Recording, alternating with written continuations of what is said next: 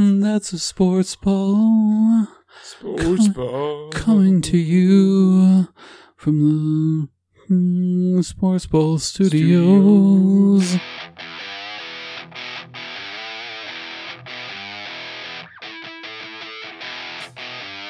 You are now listening to the Small Market Podcast.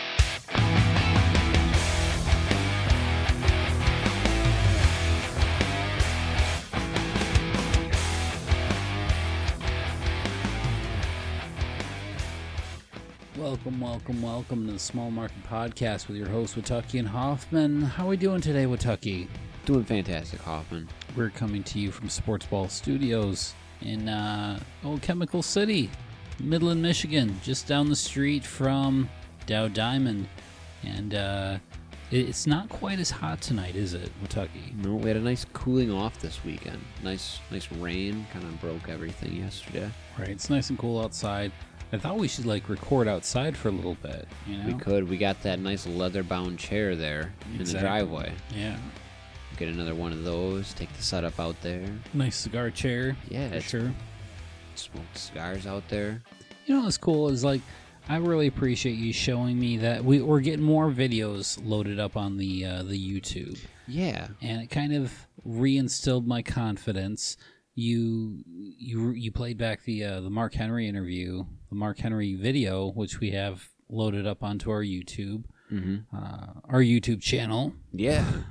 We're famous. We're major now, according to William. Yeah, we're big Right. time. because we we have a YouTube channel. Little does he know that anybody can have a YouTube channel. They're free. Distribution is is a free thing now. That's right. But not everybody can have Mark Henry on their YouTube channel. True. Nor can they have guys like Dennis Gilbert or Herschel Cobb or Jim Morris Billy or Martin Jr. Billy Martin Jr. All these guys. So you played back the Mark Henry interview for me, and I didn't feel so bad about it. It was one of our better interviews. It was yeah. cool. Yeah, I, I never took the time. Like I, I did the editing and stuff, but you you know you're you're not really listening to it as someone that just wants to listen to it. You're it's kind of like you're just trying to clean it all up and everything. You know what I mean? You just go through the whole process of whatever. Um, but you know, had a cigar, sat out there and watched the video and just watched the full interview and stuff, and I was like, wow, this actually wasn't that bad. It was, was kind of an, this, yeah, it was. It was satisfying. It was enjoyable to sit there and just watch it as someone that was.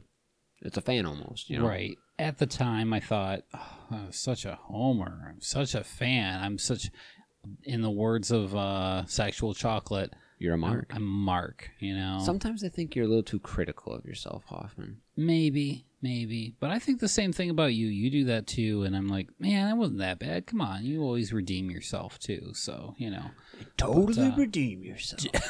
Sorry, I can't. Every time somebody says that, I, But we're just we're we put on a good show and we're we're continuing to put on good shows because later on in our third segment I want you to stick around for well Watucky has to stick around. I I'm not going anywhere. right. You ain't going nowhere. But uh unless Ashley calls us. But uh in our third segment we have the second half of our interview, our brilliant interview with the genius genius baseball and sports agent Mr. Dennis Gilbert, Yep. who was just fantastic. He was really generous with with his time, and um, if you checked out ep- episode seventy six last week, we had a great talk with him.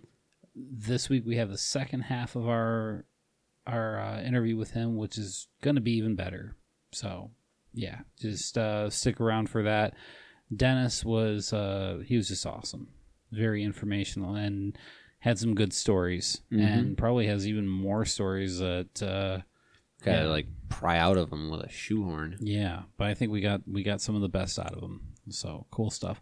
Should we dive into the headlines, Watucky? Yeah, let's get right into the headlines, Hoffman. The Olympics. Let's talk Oh. about the Olympics. I thought I knew said was I didn't gonna wanna talk about the Olympics. it's don't. It is really hard to cover the I Olympics. just broke my pen. I Thank pro- you. I'm so I'm such a rage. I can't stand the Olympics. I promised Watucky we wouldn't talk about the Olympics, um, just because But here we are. it's kind of hard to keep up with it. It's a two week span, and um, the men's basketball team. I have no idea how they're doing. It's it takes some digging to try to figure out what is going on with them. Apparently, they're playing at twelve forty a.m. Uh, so in another hour or two hours, Oh, we get to stay up and watch them. they'll be playing Italy or Spain, I believe.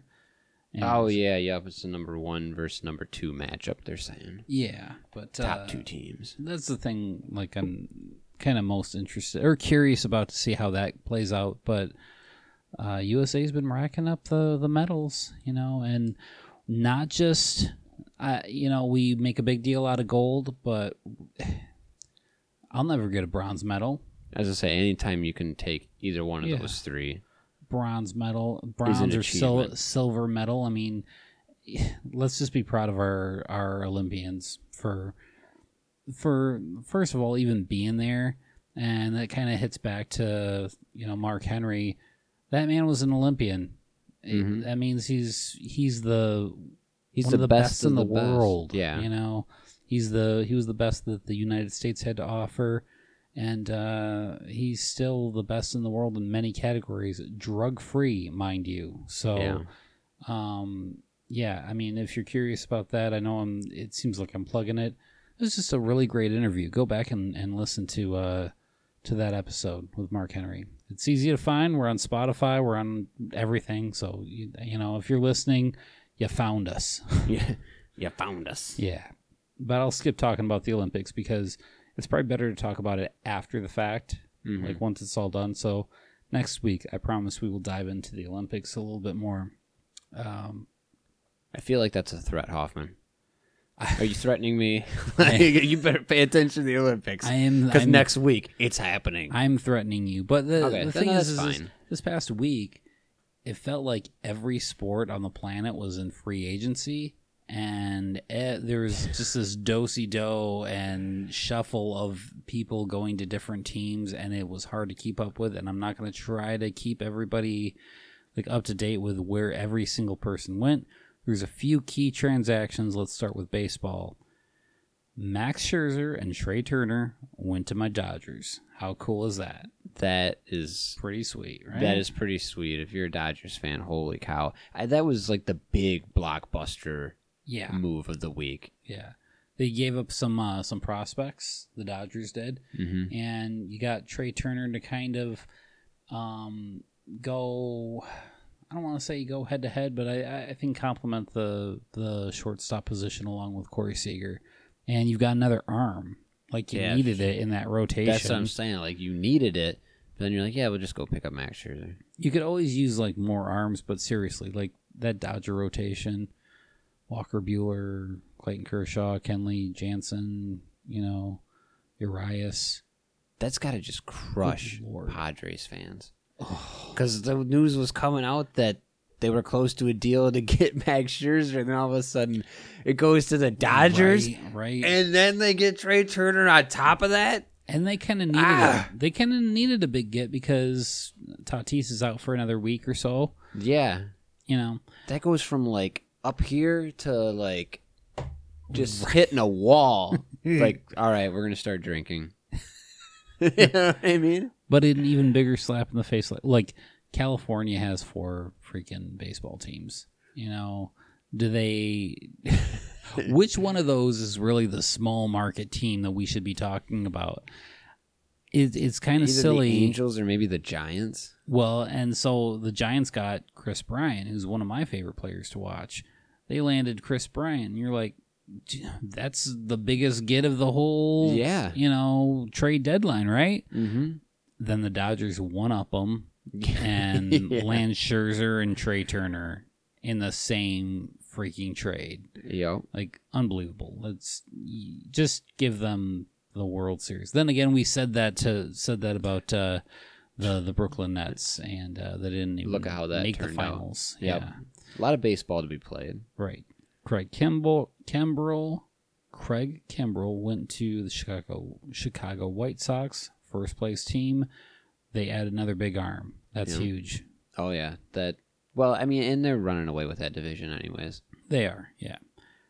Javier Baez to the Mets. You like that one, Hoffman? I like that one.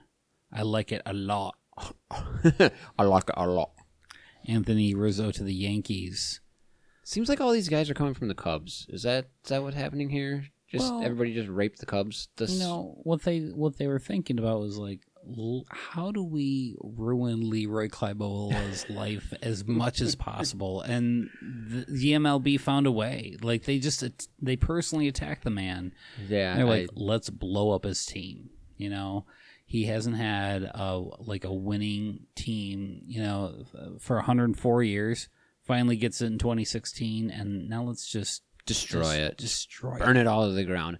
I'll say this though, it hurts probably a lot if you're a Cubs fan, but I would rather see a GM that just burns it down when it when the time is there. Just Mhm. you swallow that pill and you just do it, as opposed to dragging it on like with the Red Wings with that playoff streak that they tried to keep going for so long, and then they just kept getting knocked out in the first round every Yeah, year, Exactly. and then it just prolongs the rebuild. Even the Tigers Yeah. didn't know when to cut it. That's y- yeah. you you got to know when to burn it down, and you got to take the Troy Weaver approach or the approach the Cubs did, and you just go crazy, and it's gonna suck for a year or two, but then Yeah. you'll start rebuilding. You know what I mean? Get it done with. Exactly. Should we move on to football a little bit? Yeah, if you want to. You know who I feel bad for a little bit is uh the Colts. Really? Poor Indy. Poor poor Indy. I mean they they they at least got uh, Peyton Manning a few years ago. I guess they thought they were getting the second coming by picking up Carson Wentz, but I could have told them, look, stay away from that dumpster fire. You could probably get Andy Dalton from the Bears if you asked. Yeah, you could probably even get, you know, the Polish Prince, Mitch, Trubisky. Uh, you could have gotten. You could, you could have pulled Dan Orlovsky out of retirement and gonna say, uh, Colin Kaepernick is he still looking for a job? like, why uh, bring him in? yeah, like why? Why is anybody screwing around with he's Carson Wentz? still a, a good athlete. I, or uh, oh Jesus, Uh, just anybody. You bring in Carson Wentz, and like that's who you decide you're going to build your team around. And Carson Wentz is always injured. I, I know we say that about a lot of players, like, and we throw that around as as fans and as homers and as small market guys. Is like, oh, that guy's always injured. He's always hurt. And and look, pro sports guys get hurt. Okay, that is that's a job. You play hard, and it happens, and they guys get hurt, and Mhm. it, it's unexpected. Not everybody is Cal Ripken Jr. You know, it kind of makes you respect that record a little bit more, right? Yeah. I mean, that When you realize that there's a lot of there's a lot of that talent is. that just is injured all injury prone. Right, right, exactly. So I mean, it, it's as a youngster, I always used to kind of balk at that record, that Cal Ripken Jr. record with Tucky. But like, I'm looking at this now and how often guys get hurt. Like, man, this that really was an achievement. Like, holy smokes! Mm-hmm. So Carson Wentz is hurt again, and there's there's kind of a, a span. They said, yeah, he should be out somewhere between five and twelve weeks. Well, that's the whole damn season. He got. So it they just went and picked up a quarterback that's injured. they. Well, they got they had Carson Wentz. He was in training camp. Oh, he Oh, okay. had. So what's suspected is that what had happened was he had a broken bone in his foot. That's what's suspected. He had a broken bone in his foot, and in like rolling out, he he landed on his foot just the wrong way. It kind of dislodged that broken bone or that bo- broken fragment, and it's causing him pain. And uh, so it's this is probably something that happened to him back in high school or college, and now it's bugging him, and they're gonna try to fix it. And you know, but the guy like he seems like he's to me he's hurt all the time. And when they were making a big deal out of it a couple months ago, what you're really gonna you're gonna put Jalen Hurts in instead of you're gonna choose him. Philly's gonna choose Jalen Hurts over Carson Wentz, and to me, I'm like, yeah, Yeah, I'm gonna choose play. the, the paper boy over Jalen or Right. over Carson over Wentz. Carson Wentz, exactly. So I don't know. I I ugh, Carson Wentz. Good lord, Just makes you shake your head. just just makes you shake your head. I, you know, it seems like the kind of mistake that The Lions would make. yeah. And how did we how did we dodge that bullet? Like it was a pure accident. Yeah, this is like a this is a Detroit Lions move. Like, hey, Oh, we got yeah. Carson Wentz now. How did we not jump all over that and be like, no, no, no, no, forget Goff Yeah, we'll trade Goff after we just got him for this guy. for Carson Wentz? 'Cause we're s- That's the 'cause we're guy s- that we want. We're the smartest people in the room. Speaking of the smartest people in the room, Aaron Rodgers Thinks he is. thinks he is, and uh, Aaron Rodgers is the guy that drives a big old truck Yeah. down your street, nice and loud. He's got that muffler going and kind of whips into your driveway just to pull in and turn hmm. around and. You know, he's blaring his five finger death punch as loud as possible and just Got really his monster. He's got his Monster Energy drink. He's got those weird like visor shade things that aren't really sunglasses, but he's you know he's wearing those. Got his Monster Energy drink, and And he's going to tell your employer where they can stick it. that's right. yeah, Or his employer, that is. He'll tell your employer too, man. I, the way he talks, I'm sure he doesn't give a shit about nothing. it's the the kind of guy that his own family doesn't even like. So I can believe that one, man. Yeah. This guy's like the male version of Karen. he's a Karen, right? Uh, Aaron. Yeah, there you He's go. a Kyle or a Chad, right? Is that a well. I don't think we want to. Yeah, we don't want to insult any Nah, other yeah, listeners I- I out there named Kyle or Chad, but um, or Karen. or even Karen. He's an Aaron. He's an He yeah, he's an AA. Ron.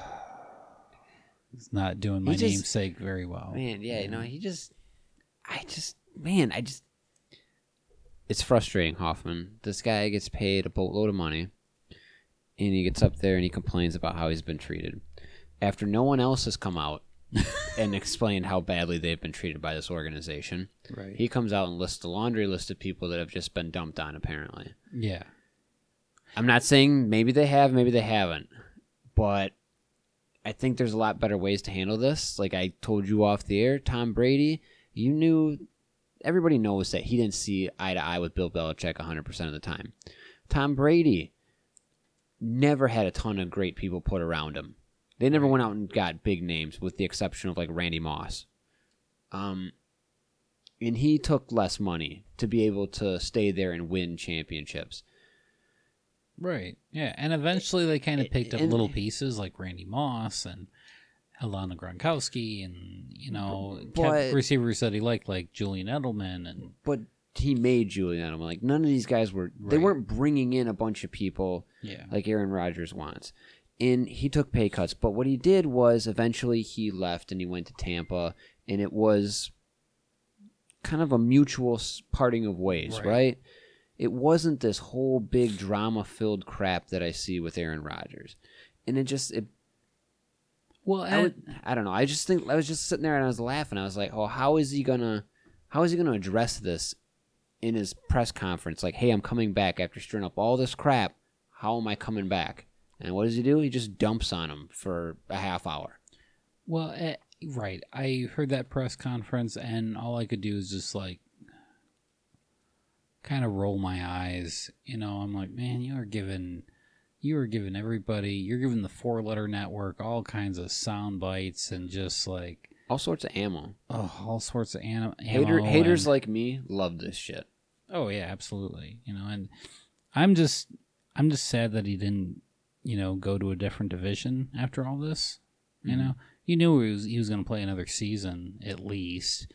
He, he's going to be one of these guys that's going to stick around probably long after Tom Brady. Unfortunately, that's how Yeah. I see it. You know, hopefully, and I I hate to say this, but I hope he gets beat up enough that he comes to his senses and he's like, this isn't worth it. This isn't worth my. I'm not getting protection. I'm not getting what I want. I'm not. This is not the season I was looking forward to. Whatever. I hope everybody in the division kind of gives him a run for his money. I don't care if it if it's the Bears, the Vikings, whoever. Whoever. It's to me, it's um, everybody against Green Bay as far as I'm concerned. I, in the man's defense, though, You should make a shirt that says that, by the way. in the man's defense, No, everybody against Green Bay. I would wear that. it's going in the Etsy shop All right. tomorrow. Check our Etsy shop. That's Chemical City USA. That's Etsy shop sell hashtag Etsy shop sell. Anyways, um, Rodgers maybe maybe he has a little bit of license to say whatever the hell he wants because he's the reigning MVP. Yeah, I, I mean, does that is. is that what that is that what that gives the most valuable player not just on your team but in the league to just go up on a podium and like after making demands for months on end to then go up on a podium at a press conference and be like not look I'm happy I'm here we I'm happy we kind of came to an agreement you know whatever they've reworked my contract to nullify it, not to go into 2023, but at the end of the season we can renegotiate, blah blah blah. To go and just tear everybody apart, you know, like you're Michael Jordan, Mhm. and you know, roll out this laundry list of complaints, and uh, kind of be a jerk. I mean, Yeah, in all honesty, and just just be a jerk. Does getting an MVP award give you that license? How much does he care about that, and does he think that that really warrants that? If he hadn't won an MVP, do you think uh, the Green Bay would would care or allow him to do that, or they're just going to kind of roll over and be like, "Let's just put up with this guy for another year mean, and just kind of groom."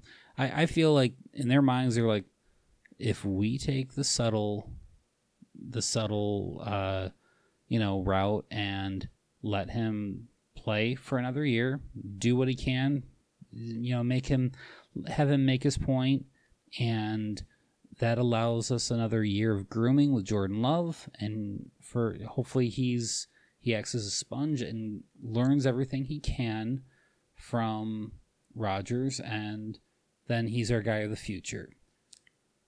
Right? I mean, I mean, is that a is that an outrageous theory? that's an outrageous theory because Jordan Love's not the guy of the future. Well, That, that's just that's just the way that is. I don't see him being the guy of the future, and I think it's just spineless by them. I think it's absolutely spineless. If I'm a if I'm a Green Bay fan and I say, hey, you know, I got my kid, hey, little Johnny, like this is the guy you should grow up to emulate or you should look up to, a guy that gets paid millions and dumps on his employer when he's unhappy publicly instead of working things out. I just, I don't know, man. Like it's a I, different kind of indus- it, industry. it seems though, like you know? he's in the, i know i know it is but it just seems like he's there like how how can you be a green bay fan and cheer for this this dude don't even want to be there We should ask He Katie doesn't. Words. We should ask Katie Words. She's the biggest Green we Bay should fan. I how do you feel katie about this this guy this guy doesn't care about this team he's gonna run him back for one more year he's looking for personal accolades that's all he cares about right now Right. I remember fe- having similar feelings though back in the day when Barry Sanders was holding out. You know, and it's not that I don't think Roger. This is different different reasons. Like Rodgers doesn't want money; he wants weapons. Wants Right. weapons around him. like randall cobb bring back Yeah. randall cobb I come well, on. that's one I don't get. Like, isn't Randall Cobb old? I mean, that's what i'm saying really like, want bring Randall weapons? Cobb come back? on there's weapons out there what's that going to do you? You know, I you got one of the best receivers in the league in Davante Adams. yeah Like, uh, I I understand wanting more weapons, but what you you're the type of QB that that kind of makes something out of nothing. You know, embrace that. All right. Well. I, I gotta cut you off here, Hoffman. We'll take a take a hard break and come back. Well, wait, wait, wait, wait. What can we briefly talk about the NBA? I'm at like 25 minutes. Oh, okay, okay. Yeah, yeah, we'll take a break. That's cool. If we can come back with that. Okay. We'll be right back with more of the Small Market Podcast after this short break. Watucky and I have one place that we go to when we're looking for anything sports or hobby related. Curveball Collectibles in Old Town Saginaw has more unopened product, single sports cards, and supplies than anyone else in the Great Lakes Bay region.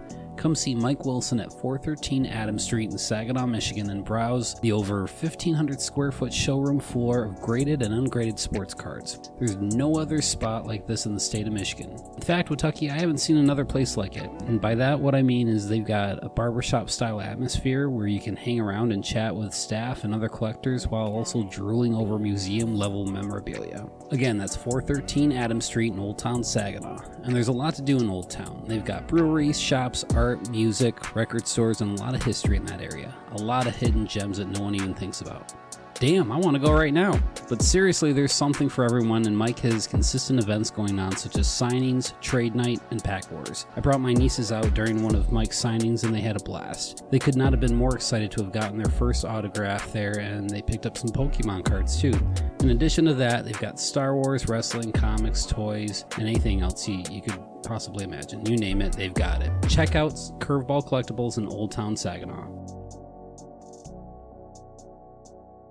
Welcome back to the podcast. But uh, before I start, Watucky, I have a few demands. I, uh, I, I you know, I, I need a few more weapons on this show, and by that I mean, uh, I need Leroy, I need, uh, I need Jason, and I need Michael Westendorf. Just waiting in the No. wings, No. and uh, Herschel Cobb, and um, yeah, Herschel Cobb, uh, Leroy Klimola because I need my Chicago element, Luke Pavlachik, and uh, and and I need Michael Westendorf on the bench. Get okay? no, get out I of just- here. I'm not putting these- Westendorf on and, the bench. and I need seven microphones. I we don't even have that many guests. I need seven microphones. I need a satellite going to uh, L.A. in case we ever have an L.A. guest uh, again. And uh, these are just some of the things that I need um, that uh, my producer uh, Watucky is not not giving me. She's putting me on blast like this. I know we didn't discuss this, but uh, um, I figured being ra- reigning MVP of this Of uh, what? Of this kitchen? I of, it's a self-proclaimed MVP, but still, I just really want to um want to see if I can get Hoffman, any you of tried to those serve me day old coffee. How the hell do you get to be MVP of the kitchen that way? Fine. God. All right, fine. I'll settle all right. for just that. Just you drive when we go down to the the Joe Dumars signing. Okay. Okay. All right. I will buy the Happy Meal for Kyneth. Sweet. He'll be happy. Yeah, as long as it's a Space Jam Happy Meal, then you know it's all good. He did want you to mention Space Jam on the uh, podcast tonight. Told me. Space Jam, Space Jam, Space Jam. But he doesn't want you to talk about the basketball players. all the all the people that are not basketball players. He said. So all the cartoons. yeah, which Okay. doesn't work out for a sports podcast. Anyways, we still had a few more headlines we want to kind of like, you know, gloss over real quick. Yeah, segueing into the NBA, right? Yeah, what's going on with Russell Westbrook going to L.A.? Uh, This is his fourth team in four years, right? Yeah. He's just a hard guy to get along with. Doesn't he have an MVP as well, and like a scoring title, I believe? Yeah. I, I don't know. So he's going to L.A. and this is one of those. This isn't a, even like a, oh snap! This is I can't believe this is happening. This is more of a, If you work for ESPN, it is.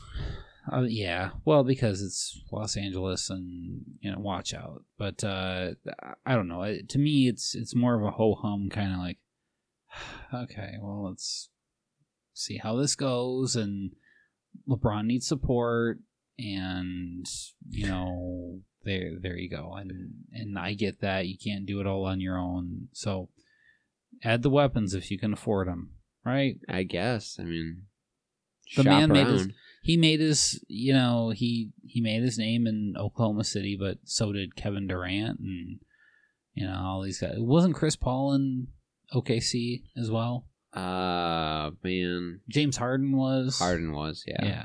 So it, it's that. Just think about that OKC team back to the team. Like, holy cow! Yeah, How just- did they not? How did they not win? How did they not the same like, way those dynasty? guys still don't win now. they just they're not winners, man. You you mean to tell the me that prolific scorers are just not winners. you mean to tell me that like being selfish and demanding more microphones doesn't get you anywhere? Doesn't make you a in winner. life. Demanding the ball more often doesn't make you a winner. I'm growing a beard though, like James Harden, and I feel like I'm well on my way to an MVP or something special at some point. Yeah, you're on your way to something special. That's for sure. Chris Paul stays, by the way, which I think is pretty cool. Yeah, that's good Same deal. with Phoenix because I was worried. Well, I seen the reports that he was opting out and stuff, and I was like, oh no, don't be. he seems to like the hit the market coaching leave. staff. He he likes the coaching staff. He likes the team. He likes the situation. And why wouldn't he? Like they did well, and he eh, it was kind of a, a resurgence for the guy during the playoffs. Like they almost won it all. Like, Yeah. holy cow! They were two games away from from becoming just From being Chris Paul, the guy that everybody talks about, Yeah. so Giannis. I mean, yeah, just yeah okay then he beat you know he would have beat uh, james harden to a, a chip and Mhm. kevin durant's already got one but it was with golden state and so that's kind of a solid sort of you know It doesn't carry the same weight. exactly i mean you're like yeah you you got a ring but You only get half a ring for that. right it's like you yeah Yeah. You had Steph Curry and Klay Thompson and Draymond, Draymond Green, Green, and yeah. all these dudes. You had a dynasty backing you already, so not Right. really. You were, uh, yeah, whatever. So I mean, he's still a fantastic player and unbelievable talent, but yeah, everybody knows the score there with that. Yeah. one. Big Twelve is suing ESPN. You kind of got the Well, story I- on this a little bit, didn't you? Or was or am not- I? They're not suing. inaccurate? It's just a cease and desist. Okay, it's a cease and desist. So we've been hearing a lot of stuff from the four letter network. They are very, very, uh, very, very quick to say this is the end of the Big 12. Yeah. You know, as soon as this move with, with Oklahoma and Texas move into the SEC, uh, four letter network was all over it. And like this is the end of the Big 12 you can you can mark my words. This is it you know? So what do you, what's your take on it Watucky? Well, they're probably right. It probably is. But they have the cease and desist because ESPN has the rights to the SEC network, to, or to SEC, SEC football. Um, so basically, the Big Twelve says, "Well, you're you're talking about this. You're trying to stir up all of this controversy. Basically, they're trying to de- they said you're trying to destabilize our conference." yeah and and I believe they're right. And because if you listen to what they're saying on the radio, that's all they're like you said. That's all they're talking about is how Mhm. this is the end of the Big Twelve. They're talking about well, if that happens, well, what is the Big Ten gonna do, and what is the ACC gonna do, and if Ohio State should leave the Big Ten and go to the ACC, where does that leave the Big Ten? Do they merge with the Pac? And, and Yeah. it just stirs up, and you think the sky is falling right if if you're listening to the radio right now as far as college football is concerned. And and it just makes you wonder what's going on behind the scenes that an unprecedented move like this with two of the top two the two top teams in that conference, two blue blood programs would just abandon their conference and just and just go, you know, go to the SEC like that. What goes on behind the scenes? Well, I think you said it best off the air where you said, "Look, the, these this is kind of the networks. This is where the media controls what's going on in real life, and that's that shouldn't happen." It's like like like I said, it's like a proxy war. It, exactly. You said it's like a proxy war for, for you're pitting the conferences against one another, where they like they're fighting for for rights and they're being backed by the big money television networks Mhm. and it's everybody's out to, to get that money so who's basically controlling the strings here as to what's going on with the layout of college football it's yeah, the games are, are won and lost on Saturdays, but the overall scheme of how the structure is of college football is controlled by the television people. Well, and not just. This isn't some conspiracy stuff because it sounds a little It does. This sounds tinfoil hatish.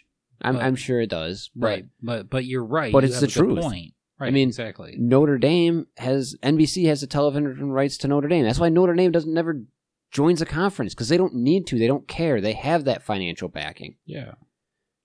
And so, but then you even have people on on the four letter network saying, "Well, if we have, you know, the the Big Twelve gets broken up and goes to other conferences, and let's say the ACC uh, talks to Ohio State and they get absorbed, and this is literally what I'm hearing. I'm not just like Mhm. spouting off random as to what they're saying. This is literally what they're saying.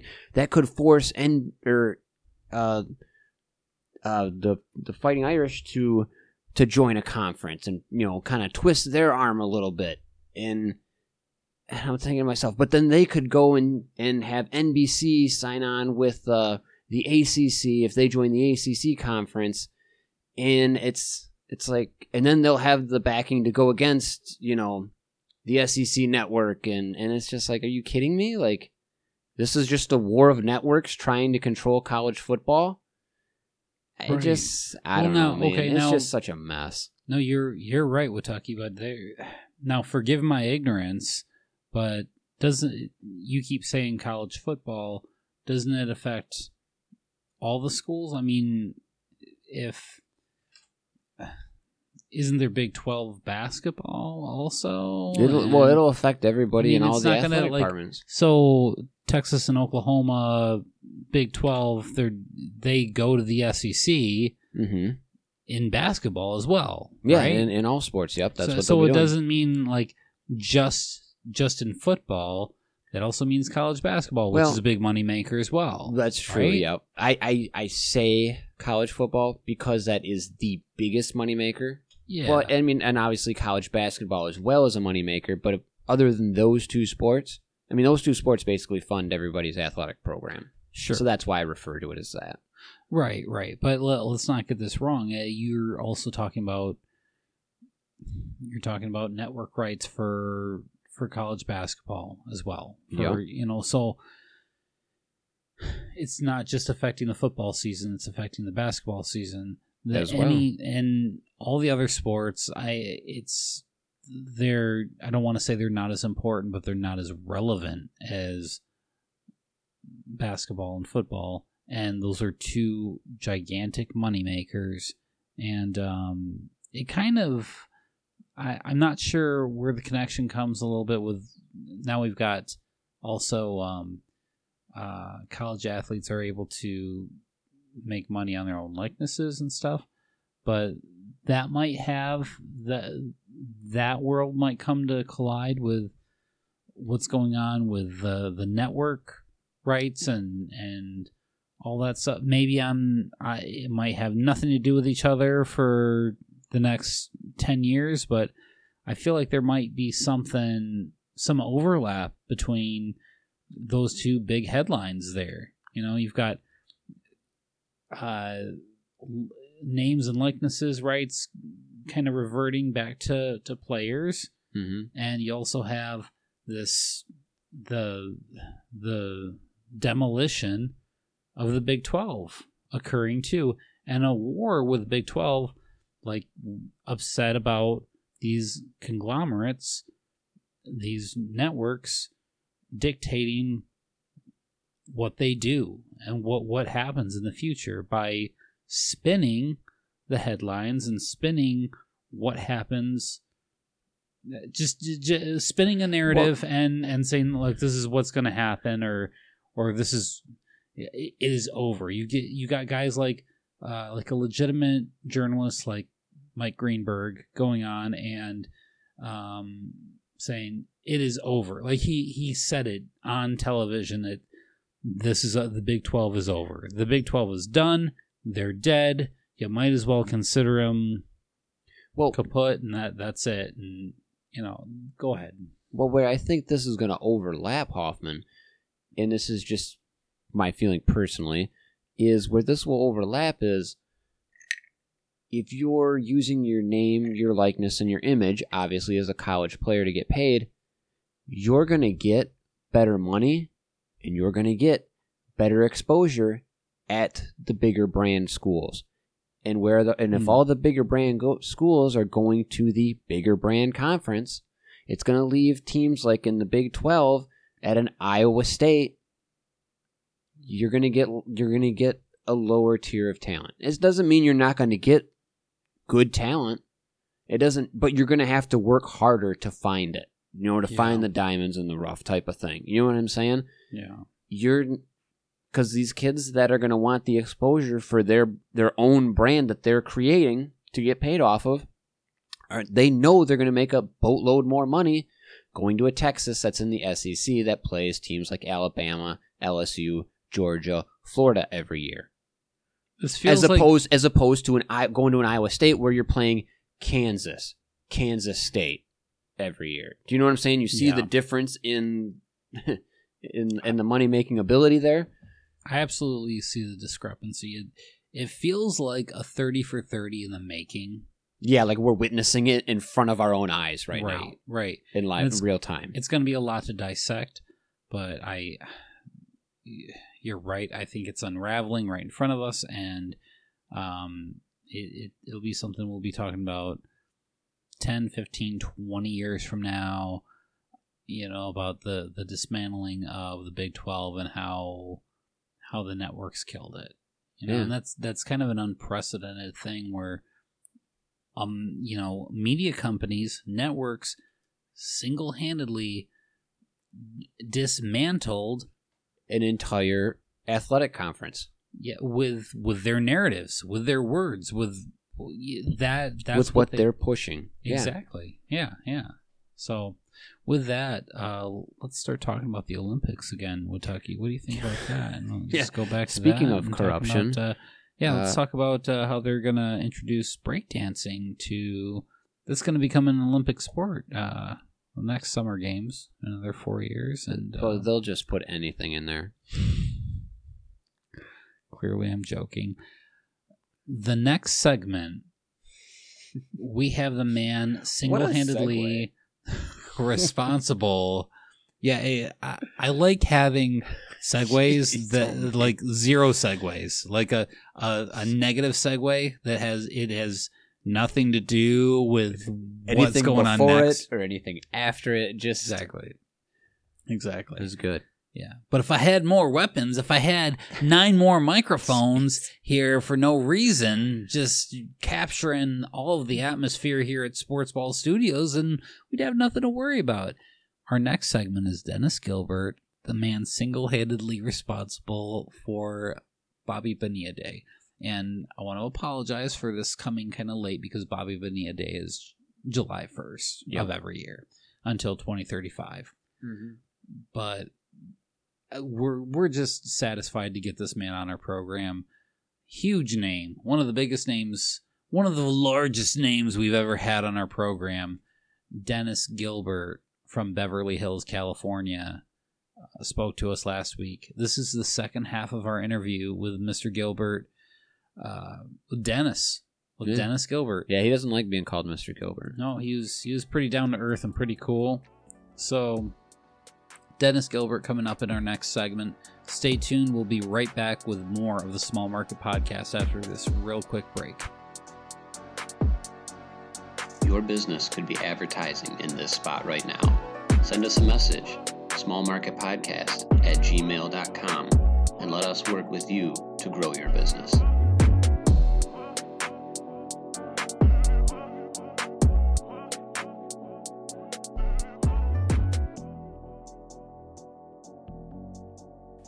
Um, so some of the shinier guys, and I mean, when you talk about sports agency, you think of uh, Scott Boras.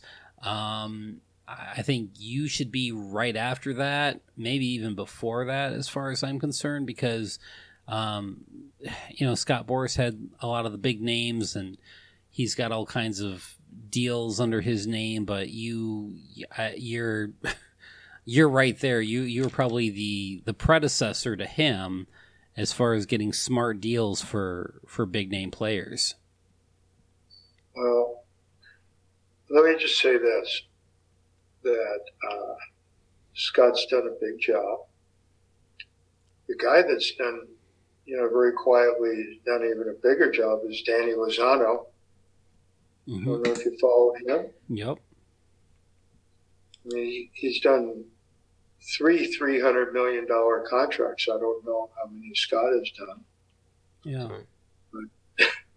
but uh, he worked for me for ten years in our agency at the Beverly Hills Sports Council.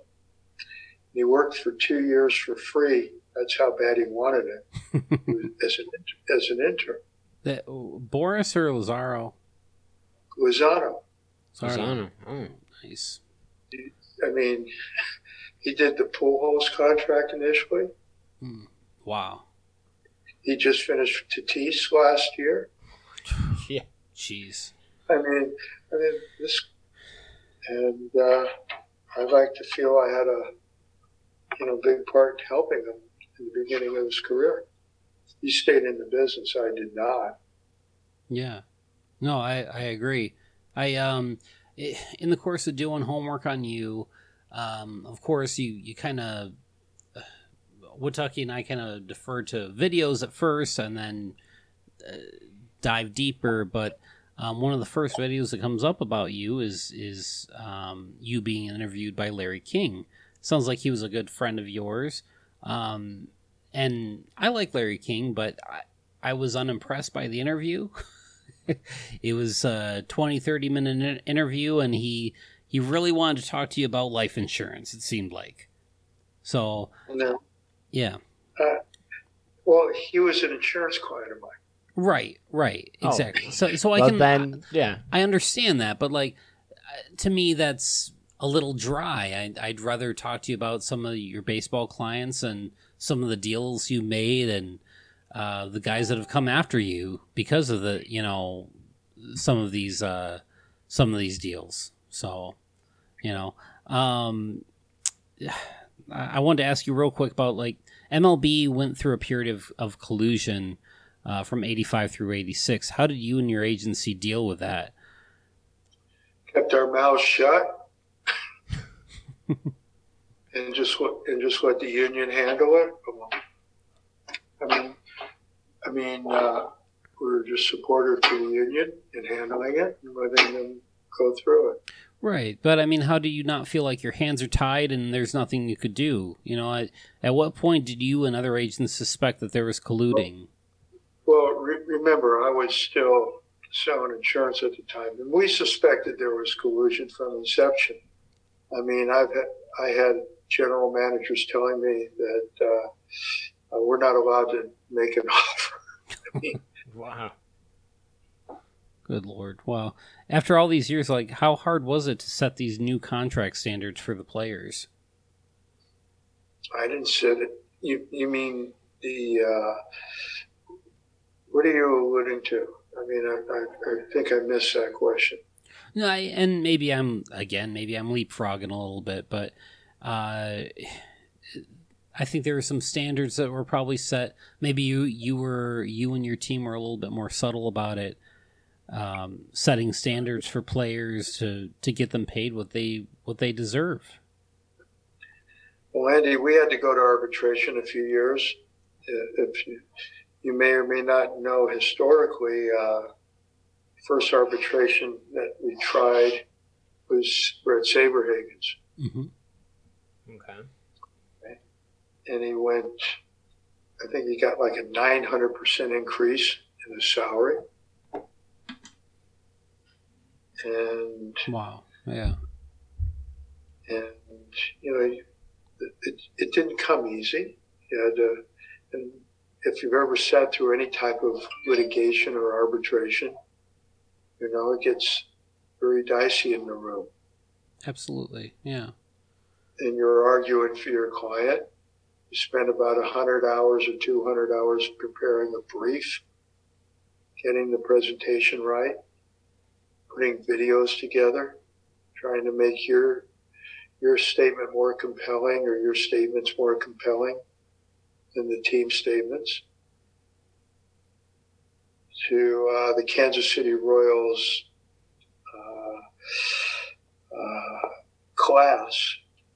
You know, they didn't say anything bad about him. They just said he wanted too much money too soon in his career. Oh, gotcha. That, that's understandable. Yeah. Well, it is and it's not. Yeah. I mean, part of the basic agreement said that if you have special accomplishments, you're entitled to be compared to anybody. And this kid won the Cy Young Award and was MVP of the World Series. Yeah. Well, yeah, which, how much more can you do? Yeah, well, we had video of him on the Johnny Carson show. We had video of, of uh, what was it, Ronald Reagan calling him, congratulating him. I mean, we had some pretty good cuts that we used as evidence.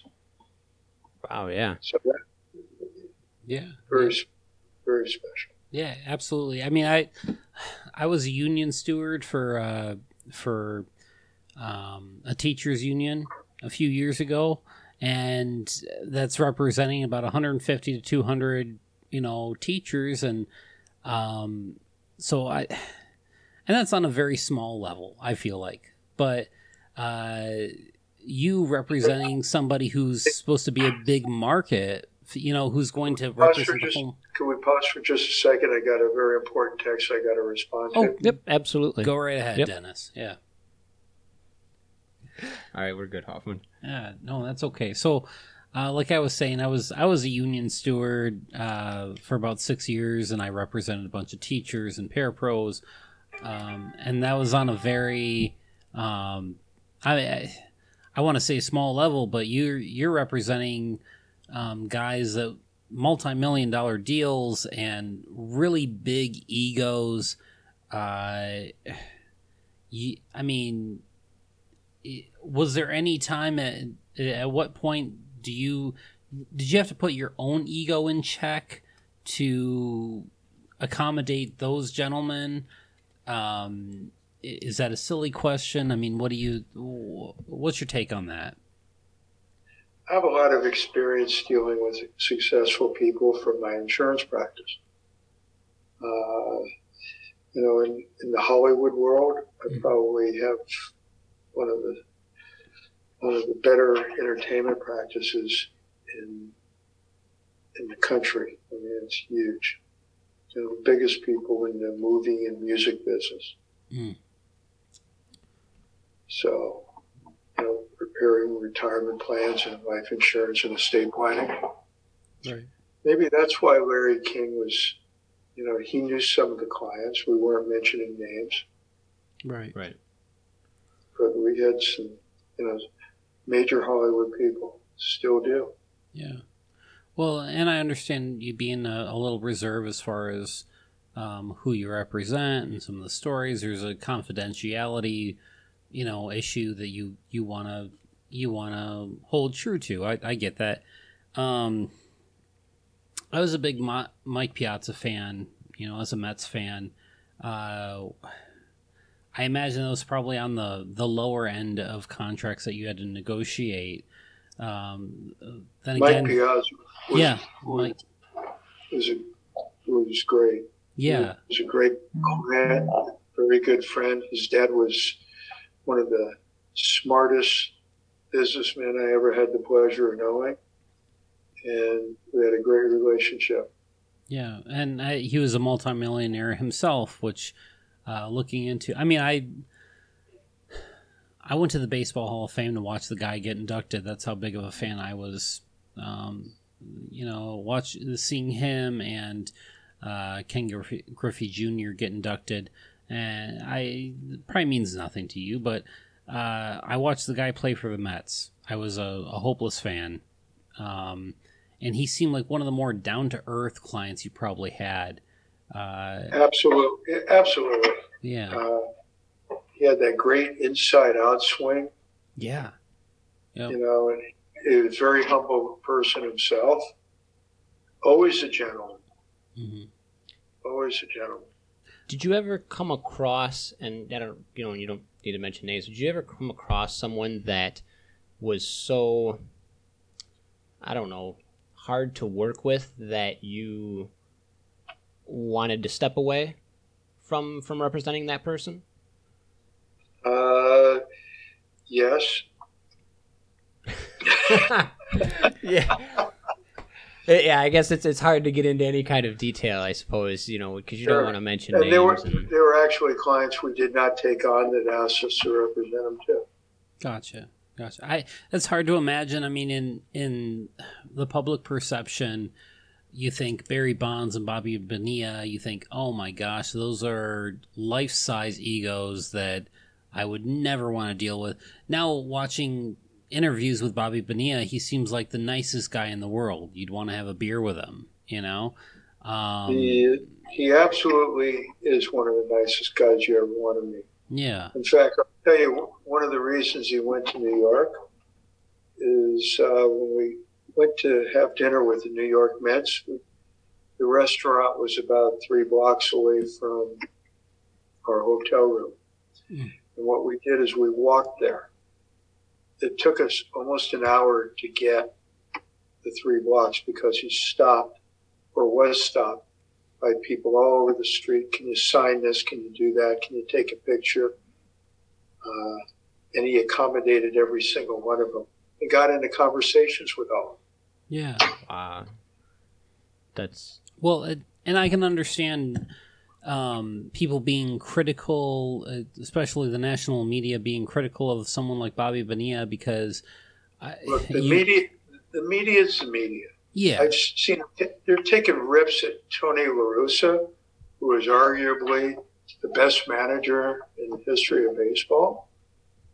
yeah. I mean, with the White Sox this year, he's had not one of their starting outfielders.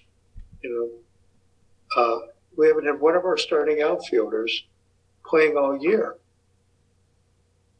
Eloy Jimenez came back tonight and DH and ended up hitting a, a, a three-run home run.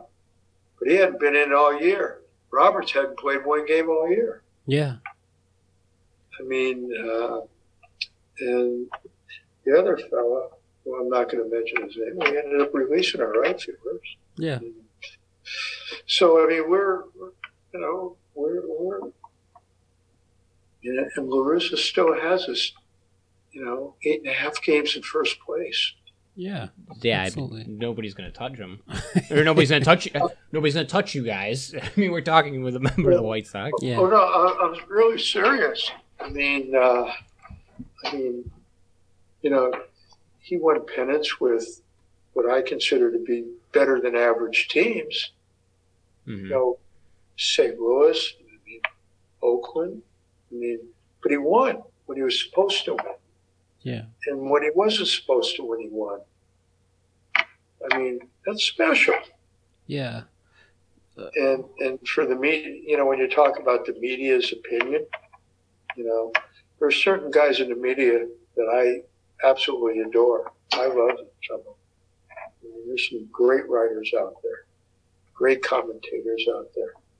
Uh, one of my best best friends in the world is Vin Scully to this day. I mean, uh, you can't get any better than that. Uh, people in the media today, you know, for people to take shots, you know, young reporters just so they get themselves known to Tony La Russa, shame on them. yeah, Yeah, no, no respect. Up, yeah, just shame on them. They, I mean, I mean, it, it really, you know, it aggravates me. I don't speak up enough about it, but he's taken a team that's been injured all year. We lost our second baseman for the whole, for the rest of the year. Rest of the year hmm kept us. I mean, you know, almost twenty games above five hundred. Yeah, yeah, I mean, uh, they're they're nitpicking him. and it's unbelievable the job he's done this year. And I haven't heard anybody in the media just really patting him on the back. No, no, you're right. They they've been all over him. That's that's correct. Even in, on ESPN the other night, when he had Hendriks pitching two innings when we were in a losing streak, we needed to get that win. and we got that win. And it was an important win, beating uh, Milwaukee that night. I mean, I, I mean, I just, you know, like I said, the media can be really good to you; they can be bad to you. You know. Uh, Well, it's- and, and I imagine that's that's incredibly that can be incredibly frustrating, especially as an agent. Um, can you kind of name a time that you were really frustrated with with the media? Um, there's, yeah. Can, you kind of just name a time that that you were really frustrated with something that they might have covered? Um, How maybe they portrayed you. Yeah, like either one of your you clients? you or one of your clients in just a really really bad light. interesting you say that. You're the first person that asked me that. And- We take pride in that. In terms of interviews. Yeah. Yeah, the, there was a time when uh, an agent kind of set me up. We were signing a lot of players, and the guy accused me of buying cars for the players Mm. Because our players would get cars. And the Players Association actually did an investigation on me buying cars. And I wouldn't tell them how I was getting cars for the players. We're talking about mid 80s. Okay. What I did is I had interns using the yellow pages in every city for every player we had, just dialing away at car dealerships, telling them that for the free use of a car, our player would sit in, you know, on an off day and just sign autographs for hours. I wouldn't give that secret away for anything. You're the first guy to ask me. But I mean, but there it was in, the, you know, in the LA Times that I was being investigated. Wow. by. Well, like I said, it was a plan from another agent to a writer who wrote it. Yeah. Hmm. Do, do you, Dennis? Do you have a book out, or or are, is there any plans for you to have a book come out? I, No. it's, it sounds like you have more stories than than you know we could ever ask you about, and I'm really trying to dig, but but you're you're pretty good at being cryptic, you know. Yeah, I had I had some of the most colorful players, hmm some of the greatest athletes I've ever seen in my life.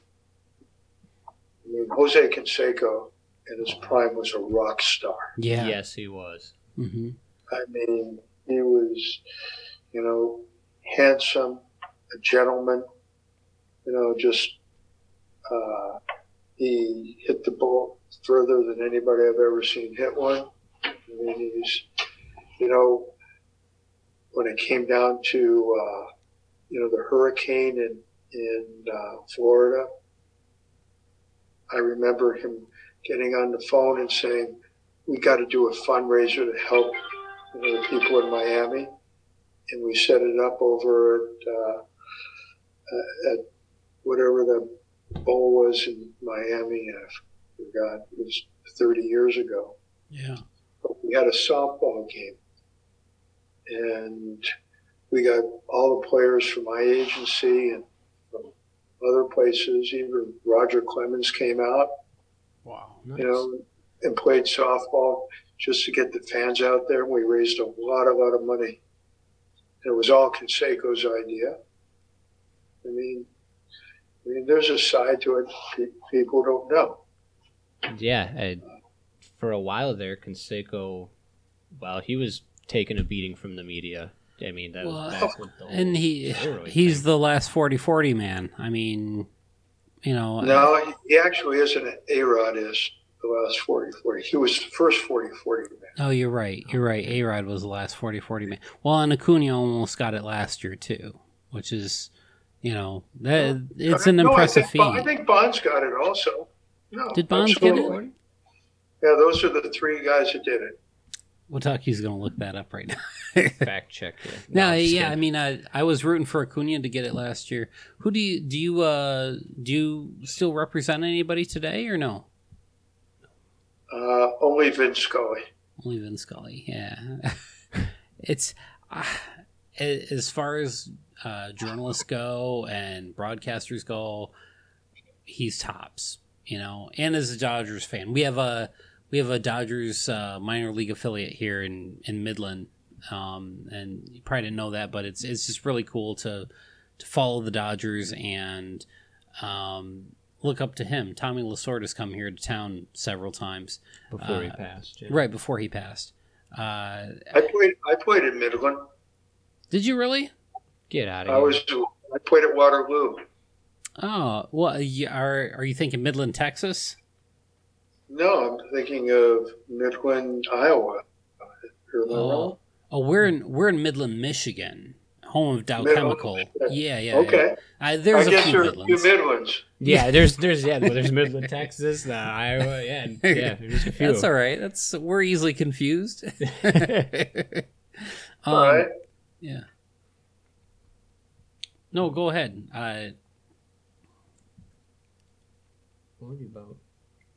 No, I was just going to say, um, I, I, last question I had, and um, I could talk to you all night about all kinds of different things, and you probably wouldn't answer me, but still, I, like Jerry Reinsdorf, I'm really, really interested in him, especially because of the like the Last Dance. I'm obsessed with that documentary, um, and I feel like they didn't cover enough of him.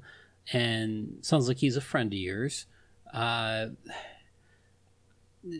does a guy like that stay grounded or i mean the man has six rings and he's the owner of both the bulls and the white sox and you you're still a white sox guy so does a guy like that stay grounded what's what's he like One of the smartest people you ever want to you ever want to meet. He can be tough. He can be gentle. He's honest to a fault sometimes. Uh, he's really generous, very, very uh, charitable, extremely charitable, and loves baseball. Lives, it's and sleeps the game. yeah Probably one of the most knowledgeable people I've ever met in my life. That's awesome maybe we're gonna have to reach out to him to have him sponsor a podcast i guess Uh, you got anything else Watucky? I I don't have anything else, so I think we're good. I we really appreciate your time tonight, Dennis. Uh, we took up Yeah, I quite know it's quite a bit of it. It's pretty. I know it's pretty late for you guys. Uh, it is, but But it is, but we're kind of night owls. I mean, this this stuff happens. Well, and and it's worth it to talk to a, a guy like you. I mean, it, what honestly, we could we could talk to you all night, but we we want to be respectful of your time, and um, you've given us a that's lot. So Uh, next time we'll do one on, on insurance. that'd be great. All right. I could learn a thing or two about insurance for I, sure. I can't believe you didn't like the Larry King interview. Though. I, I actually enjoyed it. Well, it was it was good, but like I, I don't know. I just there was so much more I wanted to know. There were so many more questions I wanted to ask you, and he could have talked to you for two hours. You know, he's talked to so many people for for two hours, three hours, and um, he kind of zips through the questions. I know he's got like a you know time constraints with television and the format that he had. You know, in his later years. And I just feel like you're a you're a good brain to pick. You know, you're you're a guy that's you're a storyteller. You're a guy that has a lot of stuff to say. So You've been around a lot in baseball. Yeah. you know. absolutely. So Larry King came over to the house to watch the World Series here during the pandemic. Yeah. With the Dod- he was a big Dodger fan. Oh. hmm Before, No, no, well, before tell- we let you go, Tell real us quick- about that. Tell us Okay. about that first. Oh, first. yeah, I'm yeah, sorry. Yeah. Larry was a very astute Dodger fan. Yeah. Very, very astute. You know, he, he grew up in Brooklyn and uh, actually Flatbush, same area that Reinsdorf grew up in. Hmm. So they they became really good friends throughout the years. That's awesome. And uh, as Fred Wilpon, you know, Larry and Fred Wilpon were really close friends. So Do you feel like your relationships with with those gentlemen kind of um, alleviated or lubricated your your dealings with them? No, no, no, no, No, not at all. is is more of a business is business sort of thing. No, I actually didn't get to know Larry really well till about 2000. And uh, I knew him before because I sold him insurance, but had no connection with the Wilpons other than the contract. In fact, Doubleday was really involved in that also. Mm-hmm.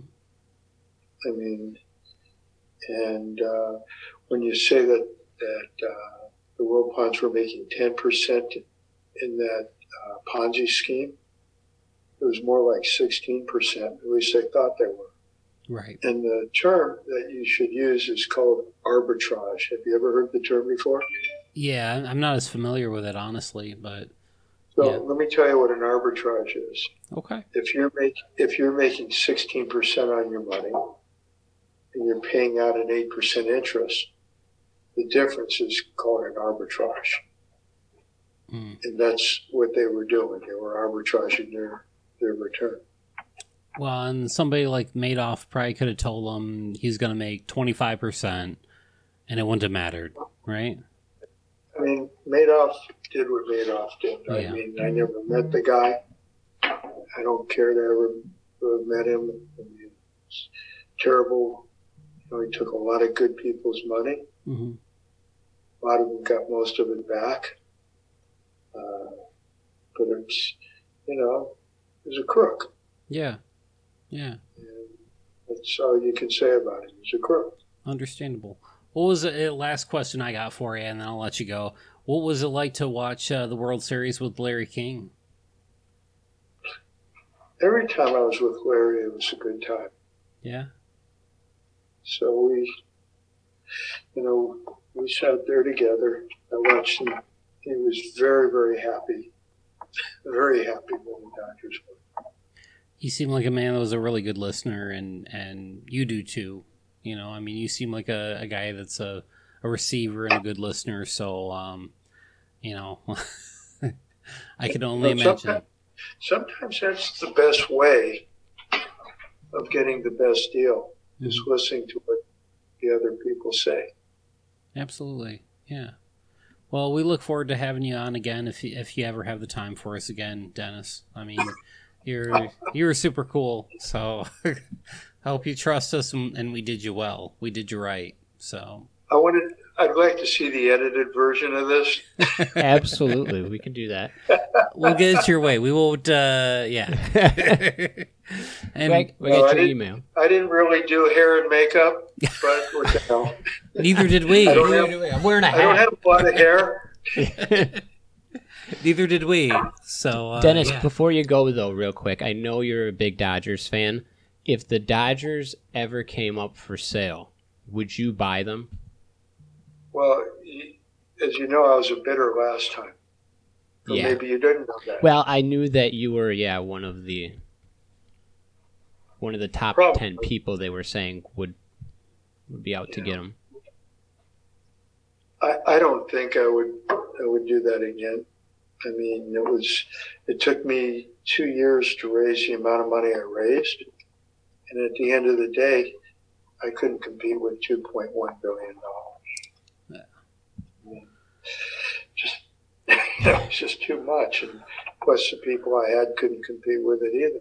yeah. But we did. I mean, we raised a lot of money and we had a lot of fun doing it. It was very intense, and uh, you know, uh, Mark Walters and his crew did a really good job of getting the deal done. And they did a great TV deal. Todd Boehly did a great TV deal. So, That's awesome. they did what they did. Thanks again for your time, Dennis. We really appreciate it. And uh, yeah, you were very generous with your time, and we look forward to talking to you again. So, thank you so much. Guys, if you need anything, you know, if you if you need any information about what's going on, uh, I love this game. Do you? Is there anything you'd like to add, or anything you'd like to plug, or anything like that? No, I just you know when young guys like you are trying to get started. I'm happy to help. Uh, we appreciate it, Dennis. Uh, thank you so much again. This is Dennis Gilbert on the Small Market Podcast here in Midland, Michigan. He's coming to to us from uh, you're t- coming from Los Los Angeles or Beverly Hills. Beverly Hills. Beverly Hills. That's fantastic. Thanks again for being on so late with us, and uh, we really appreciate It's, it's late for you. it. Good night, guys. Good night. hey, you have a good night, sir. So that was our interview with Dennis Gilbert, a legend in the uh, the sports agency world, a guy who I still feel deserves a, a spot in the Baseball Hall of Fame. If a song by John Fogerty, which I love and I appreciate John Fogerty, could get a spot in the Baseball Hall of Fame, why not Dennis Gilbert? Why doesn't he get that? for the impact he's had. Yeah, same thing with Tommy John surgery. Just put that, get, give a plaque to the the surgeon who created Do- Tommy John surgery. Him, yeah. th- There's in Hoffman's Baseball Hall of Fame. Pete Rose goes in, Joe Jackson goes in, and Dennis Gilbert goes in, and Tommy John surgery goes in. So, I'm just those are those are four things that go in the uh, I'm gonna mark them down. Hoffman's Baseball Hall of Fame. He's gonna Kentucky's gonna hold me to it. We can That's add more totally as we go. exactly. As time goes on, we can add more odd things that should be there.